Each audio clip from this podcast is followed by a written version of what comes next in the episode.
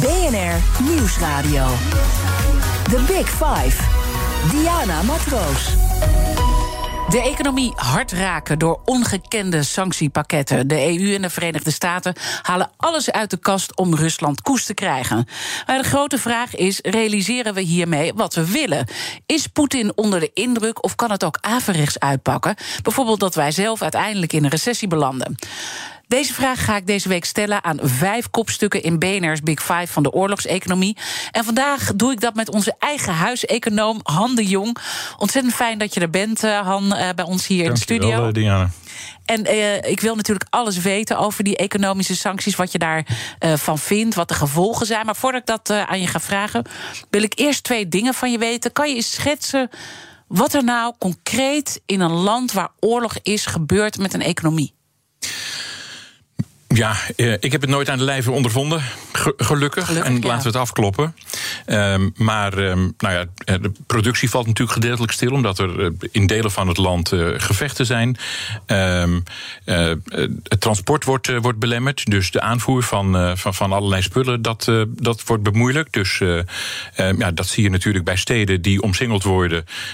daar, daar, ja, daar kan niks meer aangevoerd worden, dus dat, dat wordt allemaal heel erg, heel erg vervelend als je, als je meer een economische invalshoek neemt dan uh, langs de bestedingenkant.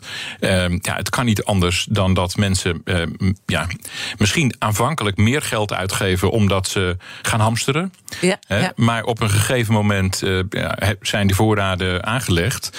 En ja, ze zullen toch zoveel mogelijk binnen blijven, neem ik aan. Dus de, dus de bestedingen vallen terug. En, en op zich, wat ook wel een interessant aspect is voor economen, is hoe het met de overheidsfinanciën gaat. Want de, de belastinginkomsten die zullen wel dalen. Um, en de overheidsuitgaven die stijgen natuurlijk. Dus de overheid heeft eigenlijk eh, een acuut geldprobleem. Um, en de overheid heeft, uh, heeft de eigen munt nodig. Uh, maar heeft ook harde valuta nodig. En ja, dat, dat, is, dat is vaak wel een heel gepuzzel. Ja. Uh, het... En schets je dan nu meer de Oekraïnse kant ja. in het verhaal? Ja, en als je dan naar de Russische kant uh, van het verhaal kijkt, ook daar zijn natuurlijk ja, heel veel westerse bedrijven weggetrokken. Dat heeft natuurlijk ook wel een impact op die economie. Ja, ja ongetwijfeld. Hè. De, Rusland is natuurlijk getroffen door de sancties. En overigens, Rusland moet natuurlijk ook een hoop geld uitgeven. Maar uh, voor de Russische economie is, natuurlijk, is het financieel beter op te brengen dan voor de economie van Oekraïne. Um, maar de sancties en dat wegtrekken van, van, uh, van uh, westerse bedrijven, ja, dat heeft, dat heeft zeker invloed.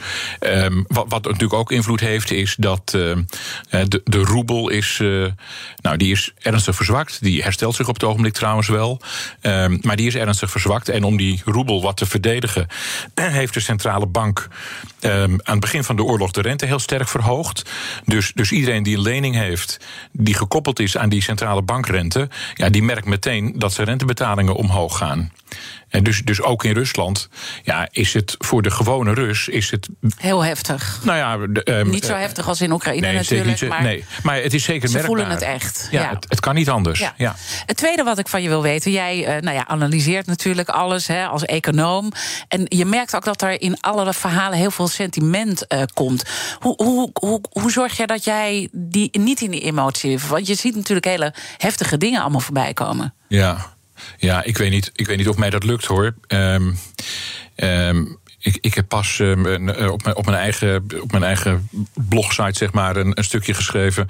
En daar kreeg ik toch wel van diverse kennissen te, te, horen van... nou, dat is veel negatiever dan je normaal gesproken bent. Dus die hadden toch wel, die hadden toch wel het vermoeden... dat ik mij toch ook wat mee liet ja, slepen door... Ja, kennelijk wel, ja. Um, um, ja, hoe, ja, hoe doe je dat? Ja, je, je probeert zoveel mogelijk naar de cijfers te kijken en, en, uh, en, en te bedenken hoe, ja, hoe mechanismes werken, hoe, hoe een economie werkt. Hè. Ja, dus je, je, je gewone raamwerk als, als econoom, dat probeer je toe te passen. En dat is gewoon ook heel belangrijk, want anders ga je ook verkeerde besluiten nemen natuurlijk. Uh, dat geldt ook voor onze leiders. Laten we dat ook het komende uur doen. Uh, kijken wat jij ziet gebeuren aan beweging op verschillende vlakken en hoe we daar het beste naar kunnen handelen. Eerst even het laatste nieuws. Uh, want ja. de EU-ministers kwamen natuurlijk bij elkaar. En we hebben natuurlijk ongekend harde sanctiepakketten zijn er al. Ja. Maar er wordt er opeens gesproken over een boycott van Russische olie. Wat denk jij dan als zo'n verhaal de ronde doet? Ja, dan denk ik eigenlijk twee dingen. Het eerste is, ik, ik begrijp de emotie daarachter. Hè, want de emotie is van, ja, wij betalen daarvoor natuurlijk. En dat geeft Poetin geld, dus wij financieren die oorlog. Hè, dat is de emotionele gedachte erachter. Maar tegelijkertijd denk ik, ja, maar denk nou even na wat de gevolgen daarvan zijn. Ehm, nou, het gevolg is waarschijnlijk dat de olieprijs zal stijgen en dat dat Poetin misschien minder olie verkoopt, maar tegen een hogere prijs. Dus dat raakt hem in, in inkomsten misschien helemaal niet zoveel. En als wij, hè, wij halen een, een kwart van al onze olie komt uit Rusland. Um, ja, als we daar van de ene dag op de andere dag mee stoppen, ja, ja het is gewoon oliedom. Ja. ja. het is gewoon oliedom. Dit moeten we gewoon echt niet doen.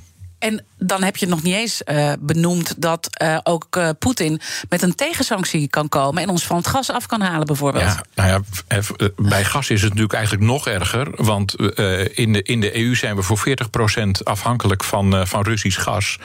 Um, ja, dus als die kraan dicht gaat. Nou ja, we hebben natuurlijk ook wel gasvoorraden. Dus het is niet zo dat we van de ene dag op de andere dag in de kou zitten. Maar ten eerste zal de prijs heel fors stijgen. Die is al erg gestegen. Um, en, en ten tweede Ehm, wij kunnen maar niet zomaar uh, van elders gas halen, want dat, dat is lastig. Um, en, en dan lees ik in de kranten wel van ja, dat moeten we er maar voor over hebben. En um, dan, gaan we, uh, dan gaan we industrieën stilleggen.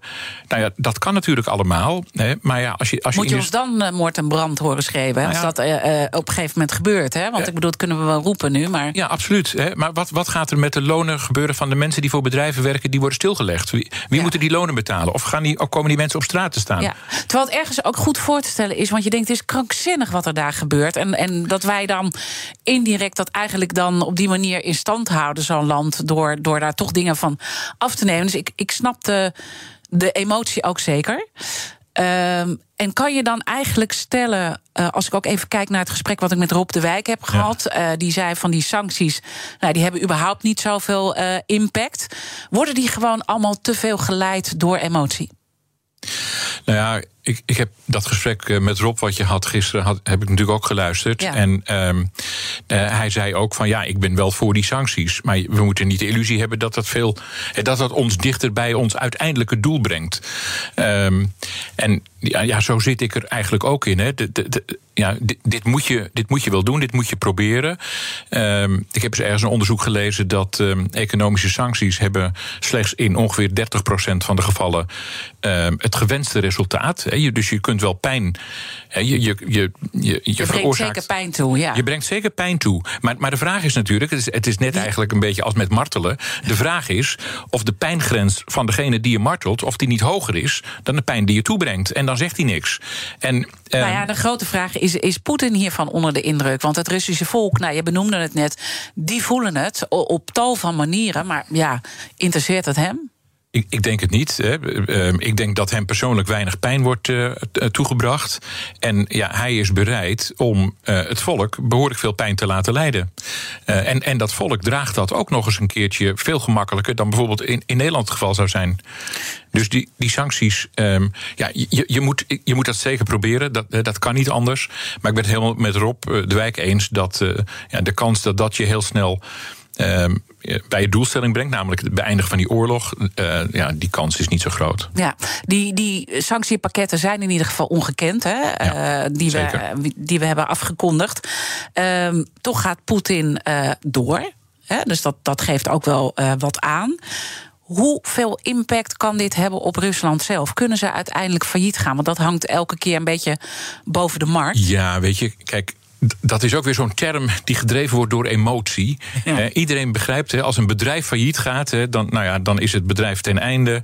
En dan komt er een curator en, en de, alle mensen worden ontslagen. Er komt een curator die verkoopt alle, alle bezittingen. En dan worden de schuldeisers, de, voor zover dat kan, uh, daaruit voldaan. Dat, dat gaat bij een land natuurlijk nooit gebeuren. Dus wat we bedoelen eigenlijk, als, als mensen zeggen Rusland gaat failliet, dan bedoelen ze eigenlijk Rusland raakt in, in wanbetaling. Rusland kan niet meer voldoen doen aan zijn buitenlandse betalingsverplichtingen.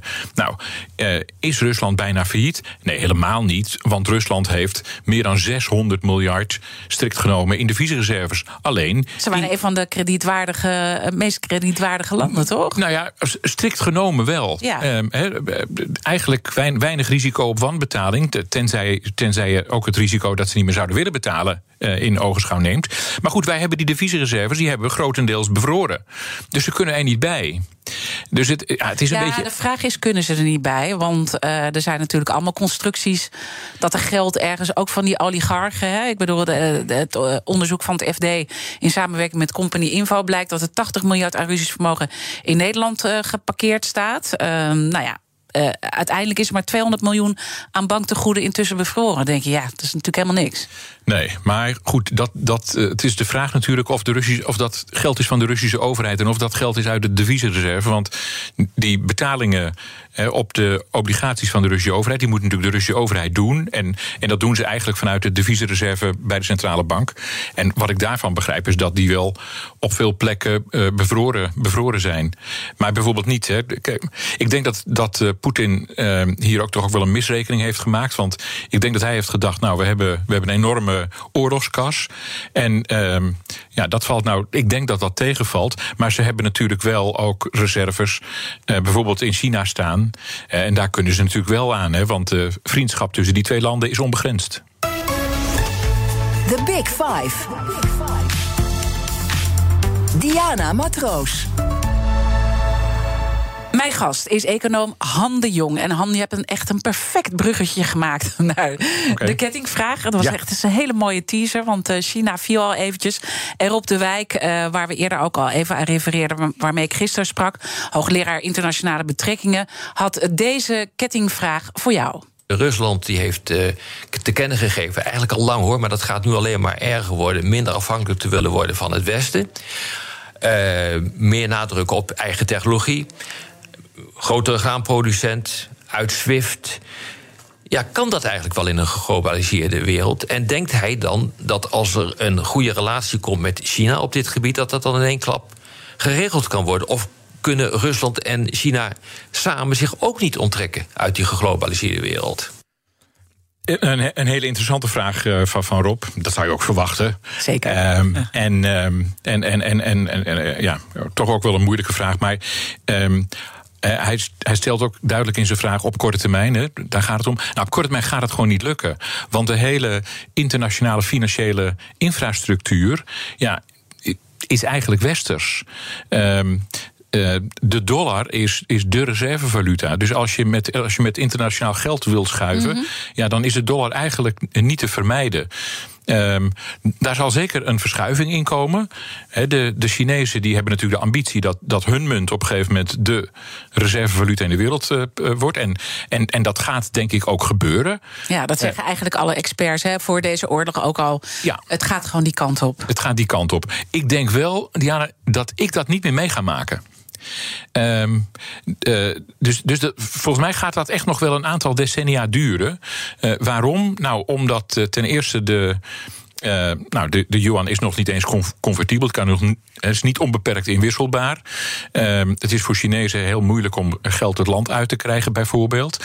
En het heeft voor China ook toch wel een nadeel. Want als jouw munt de reservemunt van de wereld is, dan kun je eigenlijk die, de waarde van die munt niet meer beïnvloeden. En die wordt dan op de markt bepaald. Ja. En, en, en, en, en ja, daar moet je dan mee leven. Dat doen de Amerikanen. Wij eigenlijk ook met onze munt. Maar de Chinezen die gebruiken hun wisselkoers, de wisselkoers van hun munt, vaak als een economisch instrument. En, en dat kan dan niet meer. Um, je moet je daarbij realiseren dat China een, uh, dat is een economie die veel meer open is dan de Amerikaanse economie. Dus die wisselkoers is voor de Chinese economie eigenlijk veel belangrijker dan voor de Amerikanen. En daarom gaat het dus niet zo vaart uh, lopen, zeg je. Ja. Als je dan iets meer op de korte termijn uh, kijkt, kan ik me ook voorstellen dat China ook best wel in een moeilijk pakket terechtgekomen is. Hè? Want ik bedoel, we weten allemaal nog dat moment bij de Spelen, hè, dat die twee, Poetin en, en Xi Jinping, nou ja, echt heel duidelijk de vriendschap aan elkaar hebben ja. toevertrouwd. Um, toch uh, kampt China al met een aantal problemen. Corona heeft natuurlijk een enorme impact. Dat heeft voor, voor ons allemaal impact. Maar China heeft dat natuurlijk hard, uh, harde klappen toegebracht. Maar die handelsoorlog is ook al een tijdje aan de gang. Hè. De maatregelen van Trump, je zou, zou ze bijna uh, vergeten. En nu dreigen er ook sancties misschien voor China. Als ze hier geen kleur gaan bekennen. Ja, um ik vind dat het Westen hier wel een beetje een, uh, nou, een beetje halfslachtige uh, positie inneemt. Oké. Okay. Um, er, er, valt nogal, er, valt, er valt best wel veel aan te merken op China. is natuurlijk wat we dan horen. En mhm. ja, ik praat ook maar naar, naar wat ik hoor en lees. Maar, maar China is een land waar ze 1 miljoen Oeigoeren in heropvoedingskampen hebben zitten. Ehm, nou, wij hebben mensenrechten hoog in het vaandel staan.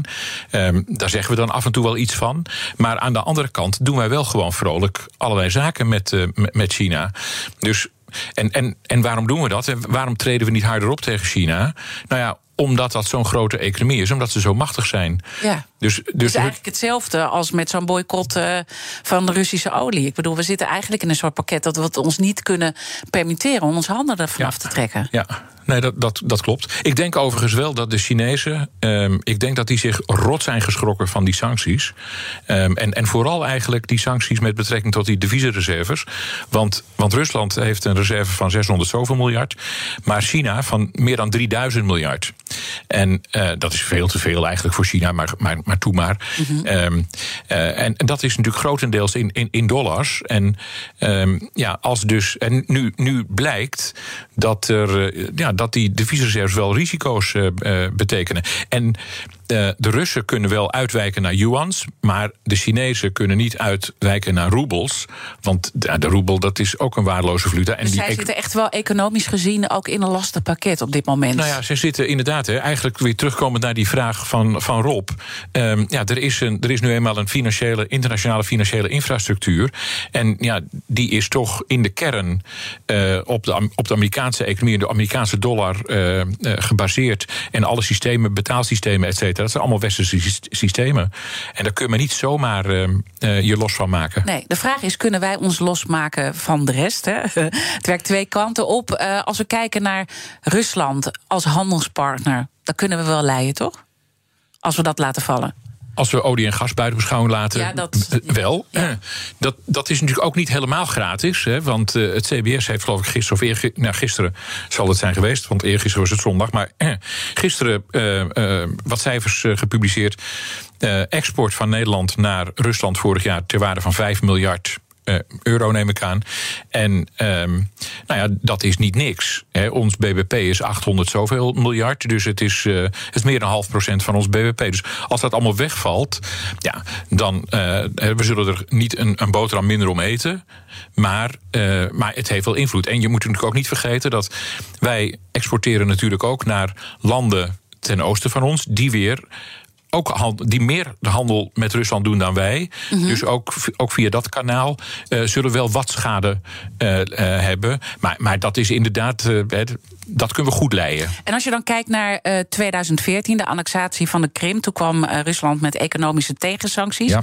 Kunnen we daar iets uh, van leren als het gaat over impact, wat het, dit uiteindelijk ook op ons kan hebben? Ja, die vraag heb ik natuurlijk ook bedacht. Dus ik ben al, ik ben al eens in de, in de statistieken gedoken. En tot mijn, tot mijn, tot mijn verrassing ehm, vond ik dat als je naar die CBS-statistieken kijkt, die, die splitsen die export helemaal uit naar productgroepen. Nou, dan is er een productgroep dat heet voeding en levende dieren. Um, wij, wij exporteerden voor die Krim-problemen exporteerden wij bijna een miljard euro naar Rusland in, in die categorie. Dat is vervolgens teruggevallen naar 300 miljoen. En dat is nu nog maar tussen de 300 en 400 miljoen.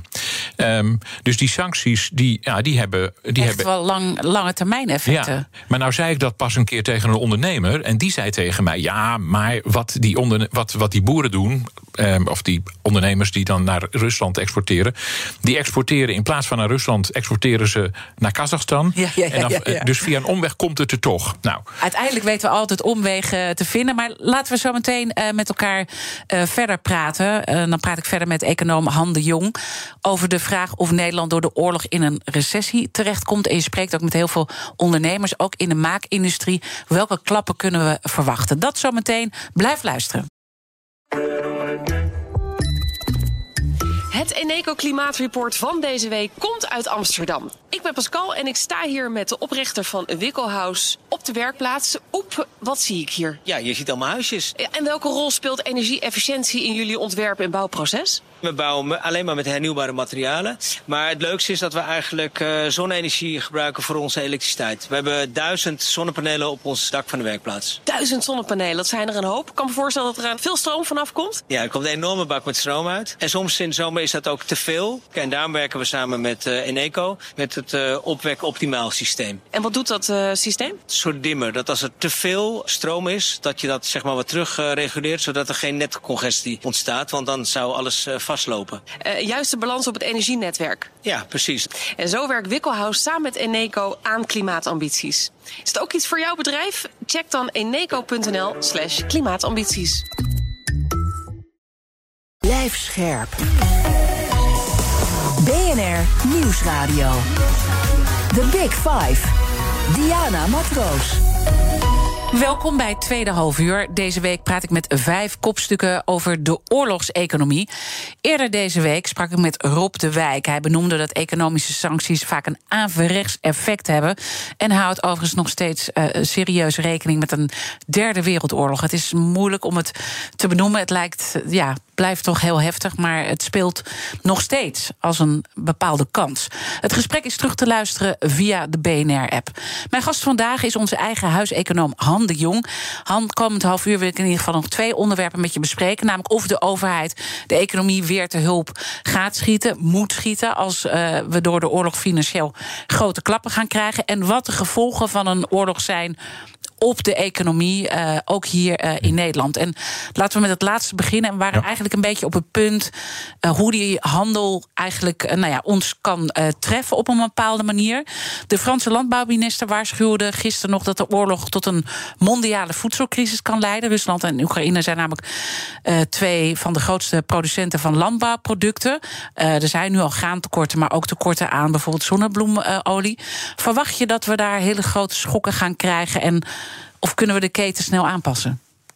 Nou, ik denk bij die landbouwproducten kun je best wel tijdelijk wat schokken krijgen. Ik neem aan dat producenten in andere landen dan hun kans schoon zien om, om ja, om wat meer te verbouwen, meer te produceren. Um, dus ik denk dat dat uiteindelijk zal het, zal het vast wel op zijn, uh, op zijn pootjes terechtkomen. Maar wat natuurlijk wel gaat gebeuren, de voedselprijzen zijn al aan het stijgen. En dat is natuurlijk voor in, in landen met, uh, met veel mensen met lage inkomens, is dat natuurlijk een probleem. Hè? En laten we niet vergeten dat bijvoorbeeld de Arabische lente van een aantal jaar geleden, ja, die is natuurlijk die is eigenlijk getriggerd door hoge ja. voedselprijzen. Ja. Um, dus het is helemaal niet ondenkbaar dat dat in sommige landen tot, tot, tot sociale en uh, grote economische politieke problemen gaat leiden. Ja, dat is heel dus, goed denkbaar. Dus dat kan nog op heel veel plekken kan dat uiteindelijk nog heel veel schokken teweeg gaan brengen. Absoluut, ja. En ook ja. andere gevolgen die daar dan ja, op zeker, komen. Zeker. er zijn toch ook economen die zeggen we moeten wat meer de, de keten dichter bij huis brengen. Om toch ook bepaalde schokken, zo'n schok als dit, Ja. te kunnen opvangen. Wat denk jij? Ja, ik, daar ben ik niet zo van gecharmeerd van die verhalen. Omdat ik omdat ik denk dat dat een beetje voorbij gaat aan de vraag: waarom zijn die ketens zoals ze zijn? Waarom zijn ze zo uitgebreid? Nou, het antwoord daarop is omdat dat het, omdat dat het meest efficiënt en het meest voordelig is. Als er dan schokken komen, zoals door die pandemie, maar en nu ook weer door die oorlog, ja, dan heb je een probleem. Ehm, eh, dus ik denk dat het uiteindelijk zal het, ehm, ja, zal het aan, aan bedrijven zijn om voor zichzelf te beoordelen of ze eh, met het risico van dat dit soort schokken wi- willen leven of niet. En als ze dat niet willen, dan zullen ze alles dichter bij huis gaan halen. Maar je moet, je, je moet veronderstellen dat dat dus alles duurder gaat maken. Dus, dus ja, dat gaat. Hè, dat, dat klinkt allemaal mooi en aardig. Maar ik denk Dat dat. heeft dat ook zijn effect Nou ja, op ons een als consument. ja, dat, heeft, dat, het, dat werkt gewoon welvaartsverlagend. Ehm, Nou ja, als je dat ervoor over hebt, is prima. Kijk, uiteindelijk zu- zullen het bedrijven zijn die beslissen waar ze produceren, waar ze, van, waar ze hun inputs eh, vandaan halen. Ehm, en, en uiteindelijk gaat natuurlijk ook de concurrentie, die gaat natuurlijk ook bepalen wat er dan gebeurt. Want stel je voor, er zijn twee bedrijven. Eentje haalt al, die, al zijn input van heel dicht bij huis en een ander van veel verder af. Ja, ik, ik vermoed dat die dat bedrijf dat het van Ja. veel verder afhaalt, dat dat goedkoper produceert. Ja, gaat de consument, die nu misschien roept: laten we die aanvoerketens dichter bij huis brengen, gaat die consument dan voor dat duurdere product kiezen? Ja, dat, dat, dat, dat is zo inderdaad. Uiteindelijk uh, zijn mensen allemaal met korte termijn uiteindelijk bezig en met de eigen uh, portemonnee. En toch kan je je afvragen, als je het gewoon ook relateert aan het hele gasverhaal, waar we toch te afhankelijk zijn geworden, of we niet gewoon te afhankelijk zijn geworden van het buitenland. Ja, nou ja, nou, wij zijn een, klein, wij zijn een, relatief kleine, kleine economie. Um, de, en, en we hebben beperkte hoeveelheid grond- en hulpstoffen. Dus, dus we zijn altijd, per definitie zijn wij afhankelijk van het buitenland. We zijn ook een handelsnatie. Dus daar verdienen we ook gedeeltelijk ons geld mee. Maar als je het bijvoorbeeld over gas hebt, dan hebben we dat in Europa ook wel laten gebeuren. Um, de, de gasproductie in Europa is vanaf 2020, ik zeg Europa, ik, ik bedoel eigenlijk de Europese Unie, uh, is met 70% gedaald.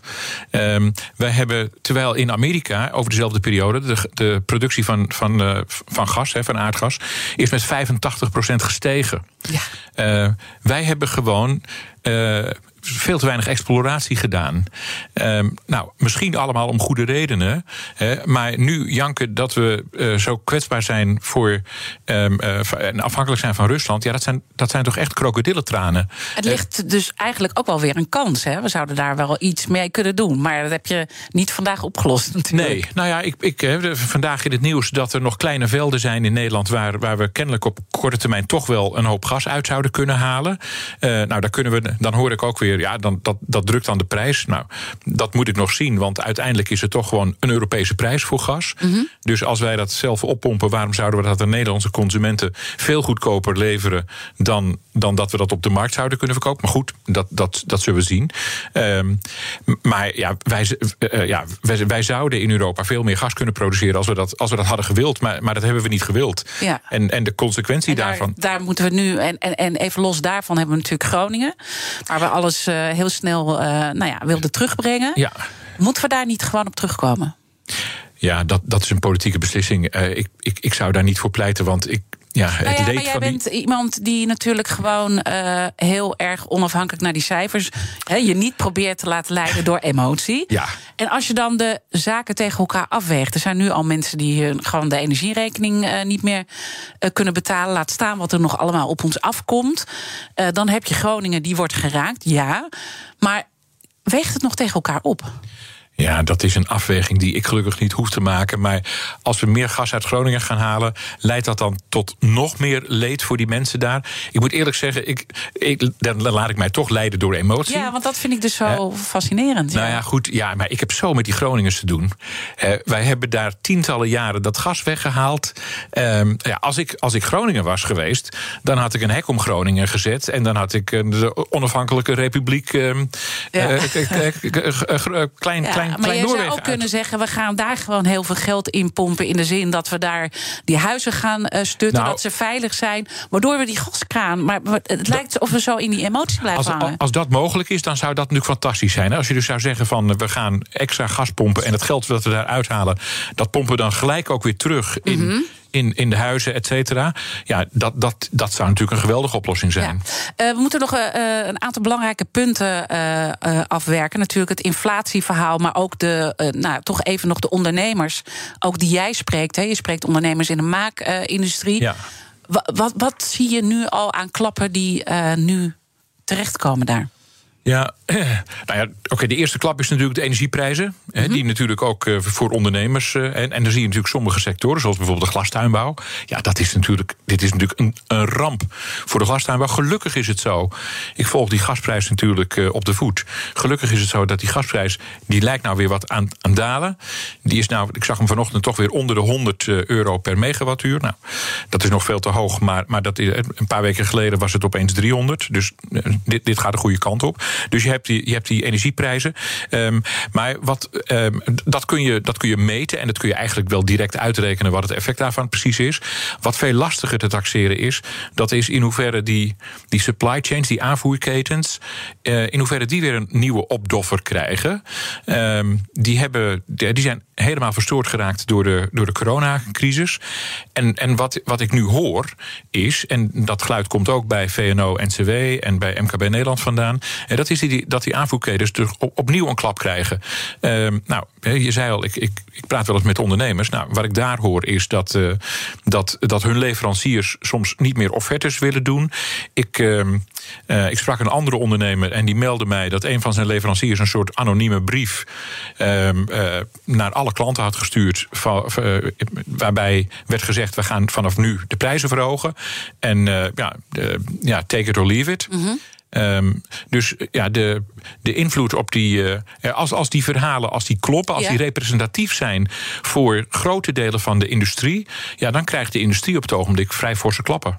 En dat gaat natuurlijk impact hebben uiteindelijk op ons allemaal. Eh, vrijdag dan spreek ik eh, met de baas van VNO-NCW, met Ingrid Thijssen. Zou je haar misschien een vraag willen stellen? Want dan mag je gewoon twee keer een vraag stellen. Oké, heel fijn. Nou, er, er, brandt een vraag op mijn, mijn lippen voor, voor Ingrid Thijssen. En dat is, er werd pas geciteerd, of er was pas een artikel uh, over haar... of een interview met haar in, een van de dagbladen, ik weet niet welke krant het mhm. was. Uh, maar daar stond boven dat uh, VNO-NCW die verwachten een langdurige recessie. En vooral dat woord langdurig, dat verbaasde mij nogal. Dus ja, mijn vraag zou zijn: waarom denk je dat het zo langdurig zal zijn? Mooie vraag, die ga ik zeker aan haar stellen. Uh, ik begrijp dus dat jij niet uitgaat van een langdurige recessie. Het CPB voorspelt trouwens ook een kortdurende recessie. En dat is ook jouw inschatting? Ja, nou ja, alles hangt natuurlijk af van hoe lang dat conflict gaat duren. Wat er gebeurt met die. De onzekerheden zijn groot. Wat gebeurt met olieprijzen. Um, maar ja, normaal gesproken zou je toch verwachten dat, uh, dat je een klap krijgt. En dan kom je in een recessie. En, en dan, daarna ga je wel weer herstellen. En hebben we natuurlijk nog uh, inflatie. Daar heeft de DNB ook het een en ander over gezegd. Maar stagflatie wordt ook de hele tijd uh, genoemd. En ik zie al een twinkeling in je ogen komen. Ja, ja dat irriteert mij in hoge mate. Ja. Hè? Want dat is natuurlijk een term, of dat is een verschijnsel waarmee we in de jaren zeventig te maken hadden. Hè? Stagnatie, stagnatie van de economie, of zelfs krimp. Gecombineerd met hoge inflatie. Ongebruikelijk, want normaal gesproken als de economie stagneert, dan duwt dat de inflatie juist naar beneden. Ja. Dus het is een ongebruikelijke combinatie. En dat heeft in de jaren zeventig ook heel veel economisch leed veroorzaakt. Ehm, nou, door die term nu te gebruiken, wordt natuurlijk eigenlijk wordt er gerefereerd aan, aan, aan die zwarte periode van de jaren 70. En ik vind dat die vergelijking totaal mank gaat. Want aan het eind van de jaren 70 en de jaren 80 hadden we in Nederland een werkloosheid van 10% Nu hebben we een heel krappe arbeidsmarkt.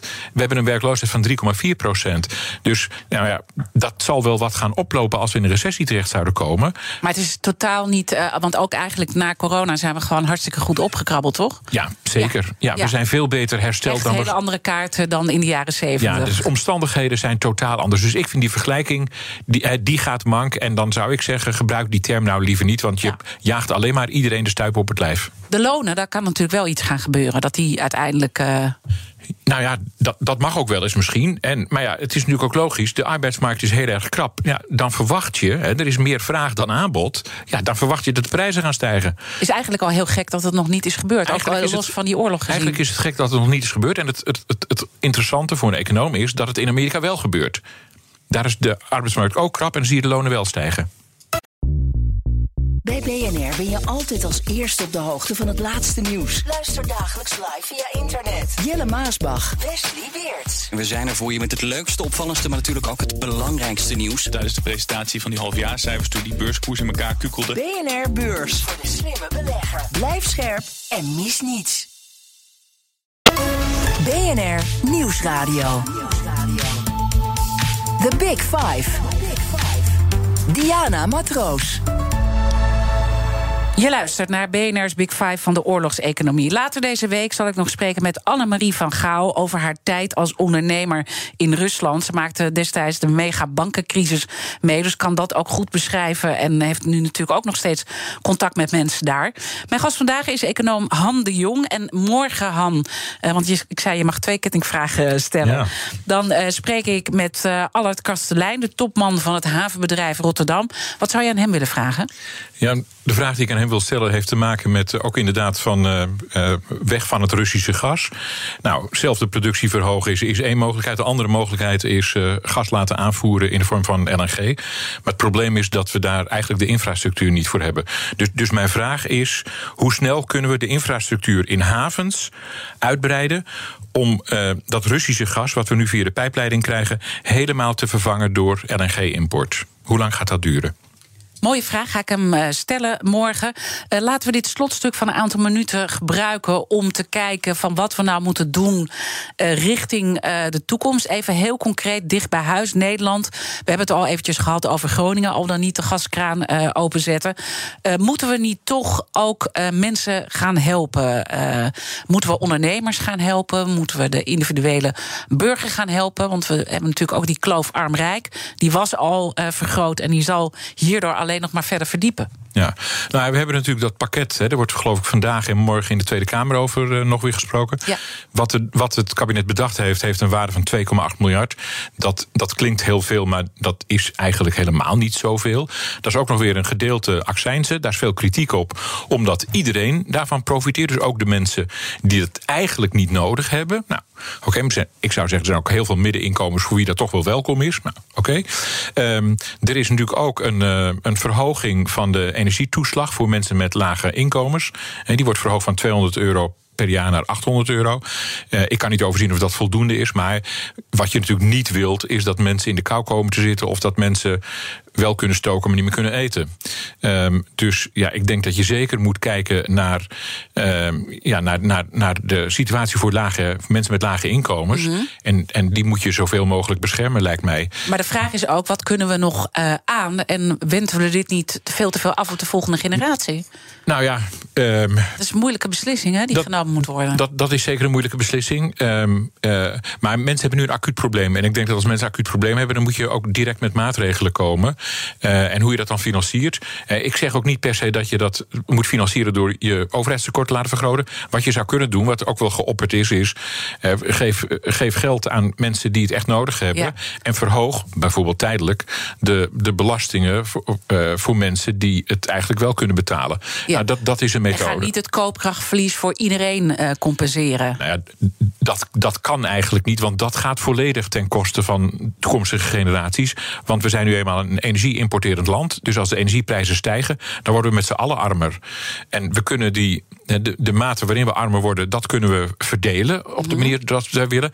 Maar we kunnen als land dat niet compenseren. En als je dat dus via de overheidsbegroting toch doet, ja, dan verschuif je dus de problemen in de tijd. Nou ja, dat moeten we toch echt niet, uh, dat moeten we toch echt niet doen. En ik geloof dat Klaas Knot ook gezegd heeft: ja, we, we, leven wel in een markteconomie. En je kunt maar niet op elke schok, je moet eigenlijk niet op elke schok weer reageren. Uh, door de overheid uh, alle effecten van al die schokken te laten nee, compenseren. Want dat is natuurlijk ook het probleem met de, met de rente geweest, die de ECB heel ja, kunstmatig laag heeft gehouden. Daar, daar kom je op een gegeven moment ook in een soort kramp terecht terecht. Overigens zal die uiteindelijk wel weer omhoog uh, gaan. Hè? Dat is ook wat nou, uh, Klaas Knotte heeft gezegd. Zeker. En, en, en de kapitaalmarktrente, dus de rente op, op langere leningen, dat, ja, dat, dat stijgt toch eigenlijk wel behoorlijk inmiddels. Um, dus dat zit toch wel redelijk in de lift. En ja, de, er, de kans dat de ECB uh, later dit jaar de rente verhoogt, die is toch wel vrij groot. Ja, uh, dus dat gaan we uiteindelijk uh, toch ook voelen. Ook als het gaat om, om de, de, hypotheekmarkt. Hè. Die zal ja. natuurlijk ook hierdoor wel aangetast worden. Wat ik nog interessant vind om aan jou te vragen is: uiteindelijk gaat deze oorlog hopelijk stoppen. Ja. En dan moet je opbouwen. Ja. En uh, we moeten daar eigenlijk uh, leren van Keynes, heb je mij verteld. Zeker, zeker. Ja, voor de luisteraars, Keynes, nou, dat is misschien wel bekend, Britse econoom. Uh, vlak na de Tweede Wereldoorlog overleden. hij zat in de Britse delegatie bij de vredesonderhandelingen in Versailles na de Eerste Wereldoorlog. Um, en daar heeft hij een boek over geschreven. Uh, in 1919 heeft hij een boek geschreven dat heet The Economic Consequences of the Peace. En daarin bekritiseerde hij dat, uh, dat, dat vredesakkoord. Um, wat, wat, was zijn betoog? Zijn betoog was: in dat vredesakkoord wordt Duitsland zulke zware lasten opgelegd. Dat kan die economie, dat kan dat land niet dragen. En daar krijgen we nog grote problemen mee. Nou, dat is wel wel, dat is, dat is een profetie die wel op zeer pijnlijke wijze is uitgekomen. Want Duitsland is natuurlijk in de jaren twintig door die herstelbetaling die ze moesten doen, in grote economische problemen terechtgekomen. Um, toen ze het helemaal niet meer wisten, zijn ze geld gaan drukken. Toen hebben ze hyperinflatie gekregen. Uh, en en in, tegen die achtergrond zijn de nationaal-socialisten aan de macht gekomen. Um, dus, dus wij moeten. Met de Tweede Wereldoorlog tot gevolg. Met de Tweede Wereldoorlog tot gevolg. Um, nou wil ik niet zo dramatisch doen dat we diezelfde kant gaan. Maar, maar de neiging zal natuurlijk heel sterk zijn.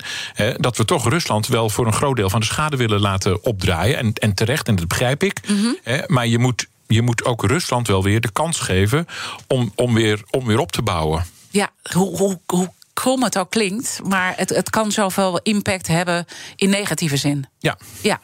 Uh, als, je, als je nou even alles beschouwt, hè, uh, oorlogseconomie uh, nou, heel veel inzicht gegeven, tal van perspectieven belicht. Denk je nou echt dat er een economische reset gaat komen? Dat dit zoveel schokken teweeg brengt wereldwijd, dat er echt een reset komt? Nou ja, ik, ja ik, ik denk het niet eigenlijk. Maar misschien ben ik een wat, wat, wat oudere, zure man.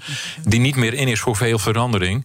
Maar eh, er wordt natuurlijk heel veel gesproken over een reset. En de eerste gedachte die bij mij ook komt, dat zei ik daarnet ook al. Uh, je moet je wel realiseren dat de wereld is zoals die is uh, om een bepaalde reden. En als je zegt we moeten allemaal een reset, ja, dan, dan laat je een beetje buiten beschouwing, denk ik, wat die reden ook weer was waarom doen we de dingen zoals we ze doen? Um, en, en, daar moet je een beetje naar kijken. En, en daar, zit, daar zitten namelijk hele goede uh, argumenten en motieven uh, mm achter. Um, en ja, dat zijn allemaal motieven van, van economische efficiëntie en internationale arbeidsverdeling en dat soort dingen. Um, en en die, die gaan niet zo heel snel veranderen. Dus nee, ik, ook niet met China, want dat gaat eigenlijk ook allemaal wat langer duren, is jouw inschatting. Ja, ja, dat denk ik wel. Ja, ik vind onze relatie met China, dat, uh, nou ja, daar, daar, daar ga je ongetwijfeld in de toekomst nog hele mooie uitzendingen over maken. Want dat gaat natuurlijk uiteindelijk gaat dat tot grote problemen leiden. Dat kan niet anders. Ik wil je heel erg uh, danken voor je inzichten. Nu Han de Jong, onze eigen huiseconoom. En natuurlijk zijn alle afleveringen van de Big Five... zoals altijd terug te luisteren in onze podcast. Maar blijf vooral de hele dag op deze zender live. Zometeen Iwan Verrips met het mooie programma BNR Breekt. En ik wens je ook een mooie dag. Bij BNR ben je altijd als eerste op de hoogte van het laatste nieuws. Luister dagelijks live via internet. Jelle Maasbach, Wesley Weert. We zijn er voor je met het leukste, opvallendste, maar natuurlijk ook het belangrijkste nieuws. Tijdens de presentatie van die halfjaarcijfers toen die beurskoers in elkaar kukkelde. BNR Beurs. Voor de slimme belegger. Blijf scherp en mis niets.